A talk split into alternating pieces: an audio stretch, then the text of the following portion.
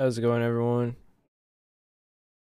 Welcome back to another episode of Brain Fart. We're back. Um, took a took a little bit of break, uh, catch up on some schoolwork and work got really busy. Oh, we're back, and I got morning gravelly gravelly voice, so I thought it'd be fun to record here now. Why? It, it sounds really gravelly. I don't know. Um, at least to me, I don't know if that comes across. But uh yeah, no, no, we're we're back. We're gonna try to upload as daily as possible. Uh is my policy now. So I'm gonna try to do as much as I can. Uh trying to keep the podcast going because I do love doing it, but it's been hard. It's been hard because I want you you know when you have those things that you want to do really, really bad, but you have other things that you have to do and like I'll make time to do this but then I'll I'll always have other stuff that I'll be like, oh, maybe I should do that, and that kind of spiraled, and then I and then now it's been a month since I've done like an episode, um, but we're getting to March, uh, tomorrow, so, uh, new month, birthday month, it's gonna be fun. I don't know if you can hear that coffee machine in the back, but I'm just gonna keep going because it's fine. Um, today we're gonna be talking about cooperatives. Uh, and basically, the reason this came up is because I, uh, so I got into climbing, and I got kind of obsessed with the store MEC, and I like I realized that this was one of the like they used to be a co-op, like they used to be a cooperative, uh, company uh communist companies just lamau. Um yeah so so i as a as kind of a a socialist i believe in social safety nets my political kind of ideology is is that people should have the basic needs they need to survive and that capitalism equal kind of bad right? Um because yeah because of what capitalism does. And and we saw that because i think one of the i don't know if i talked about this on the podcast there was the the gme stock and i think i did talk about it. I think that that was talked about. But the gme stock and the gamestop stock and and that and showed kind of like the inherent flaws of capitalism uh you know the trickle down economics uh does not work. You can't just make rich people more rich it makes poor people more poor. It's it's wealth is not a, you know, you don't just elevate a few and suddenly those guys start innovating and having all the money and uh, can pull the rest of the people up. That's not how the economy works. Those guys get elevated at the cost of the poorest people. And we see that in today's society with diminishing middle class, but I don't want to get too much into like the political side of this but that that is where like the political background for this topic kind of came up. Um and also communist companies lol.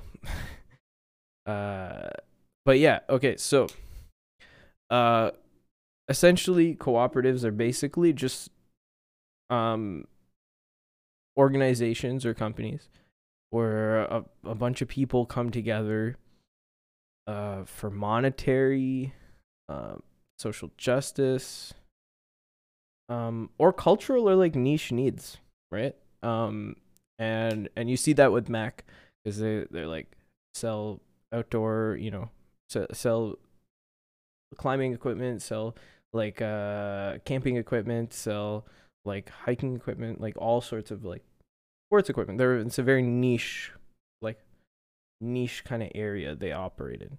But like, you know, as a co-op that makes sense because they, they kind of all fit together and there's a certain type of person who goes there.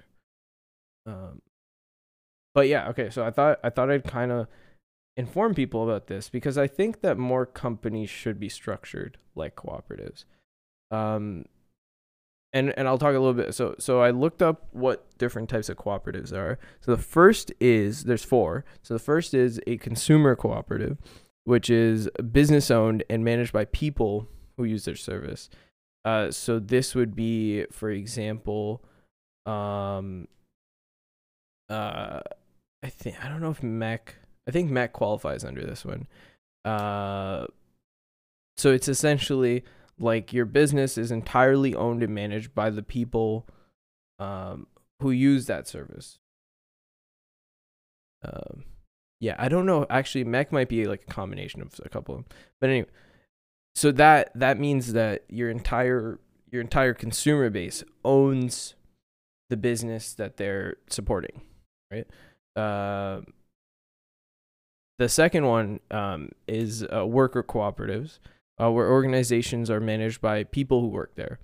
This essentially means that if you work at this company, you directly are like a stakeholder.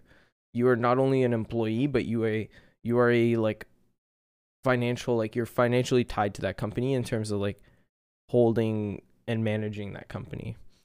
Um, so for example, I, I don't know if there's any uh good examples of this. But anyway, there's multi-stakeholder cooperatives, so there there can be like part ownership on the or like there can be like multiple people a part of like cooperatives. Cooperatives are basically a a, a roundabout way of saying multiple people working together uh to you know uh to own and operate their business. And it and and the multi-stakeholder cooperatives are like where both the worker and the consumer um own the product. Okay one sec i'm gonna take a break. Okay we're back. Uh, so multi multi stakeholder cooperatives essentially they're they're they can be owned by the consumer the uh the or like the workers um they're they multi stake just means there's multiple different like types of people who own um like stakes in this uh uh company or like own shares in this company. Um platform cooperatives uh so this is like when uh, a group of people own and like uh like manage a website mobile app or protocol uh for the sale of goods and services. So so this could be like uh imagine if Amazon was owned by uh a bunch of companies or uh, Amazon was owned by a bunch of members. That would be a cooperative.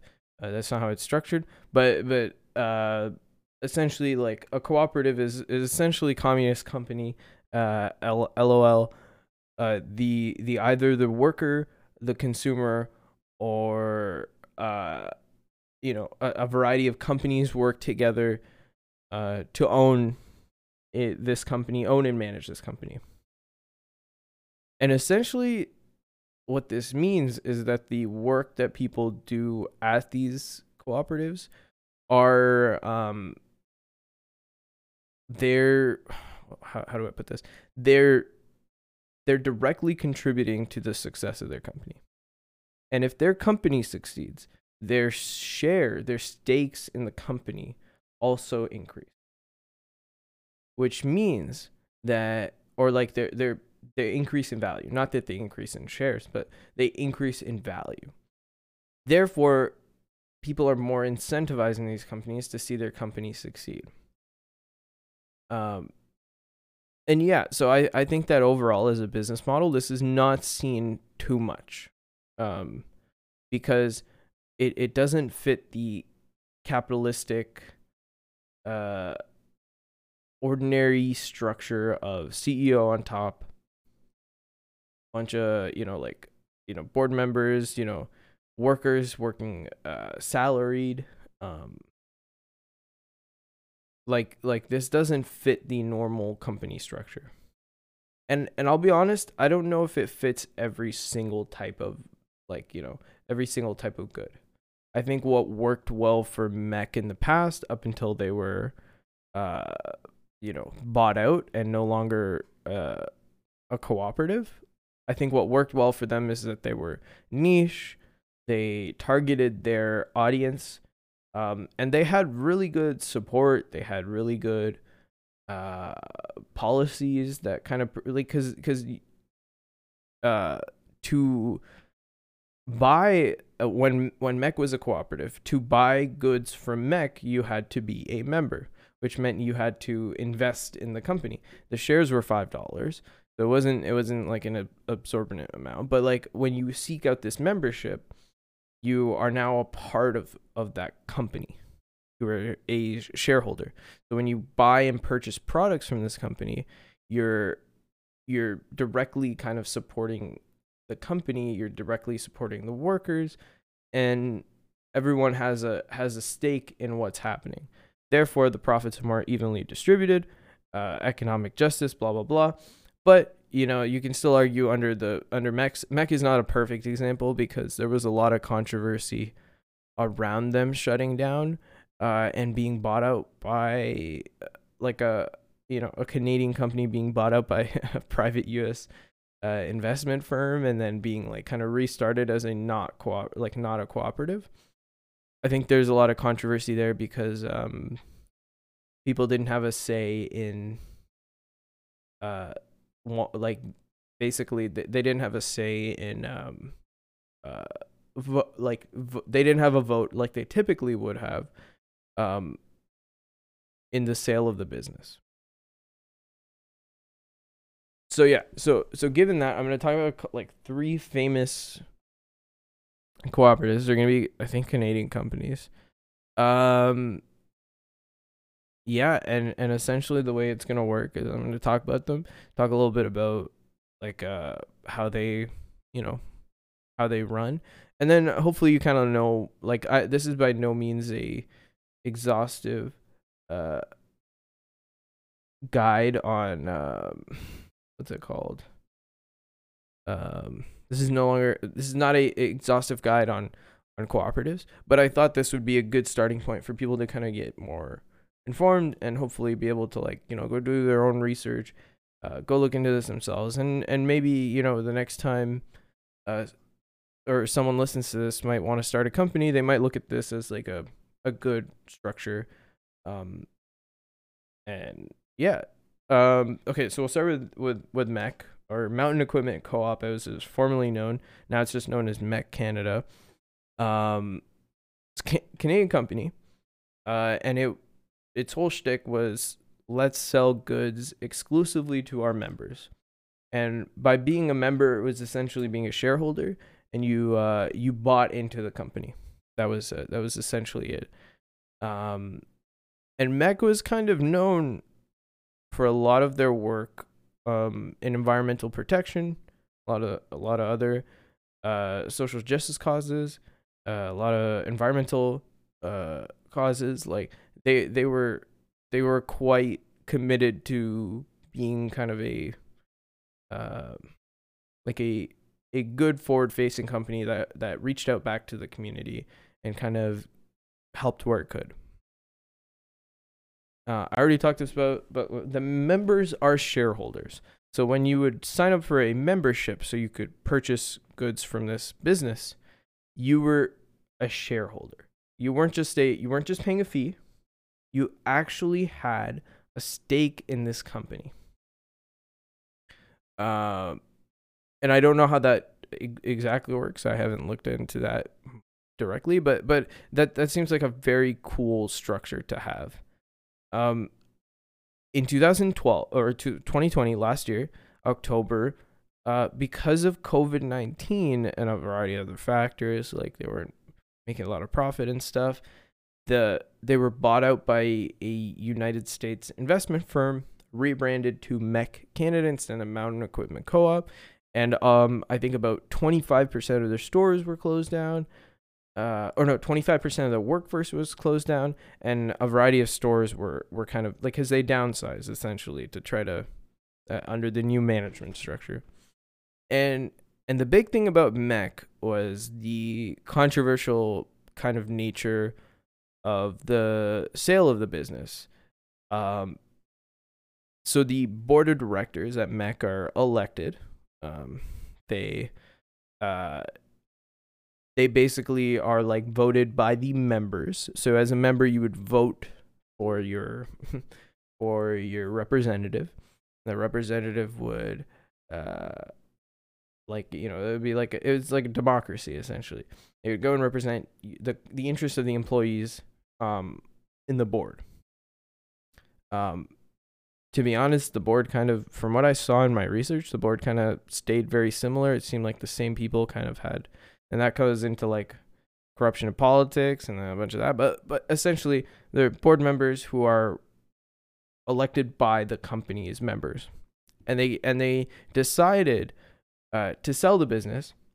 Uh, and somewhere in their bylaws, they had a policy that um, under dire circumstances, they didn't need to obtain a vote from the members to liquidate uh, the company, to sell the company, right?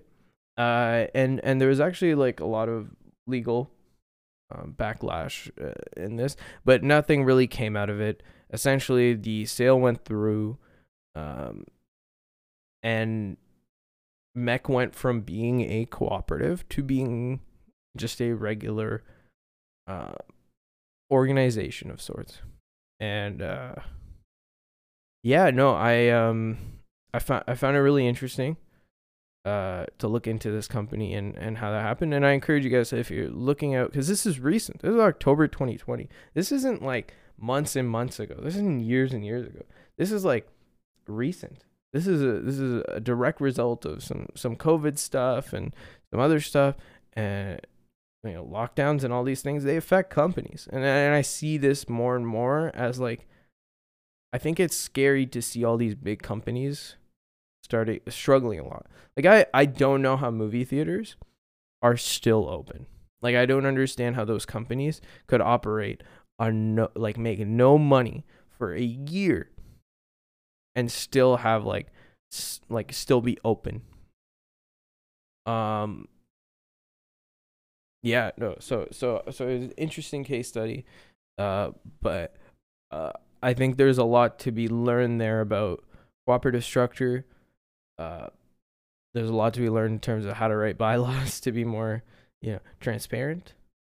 Uh I think I think there's a a lot of things to to learn from the MEC kind of case study.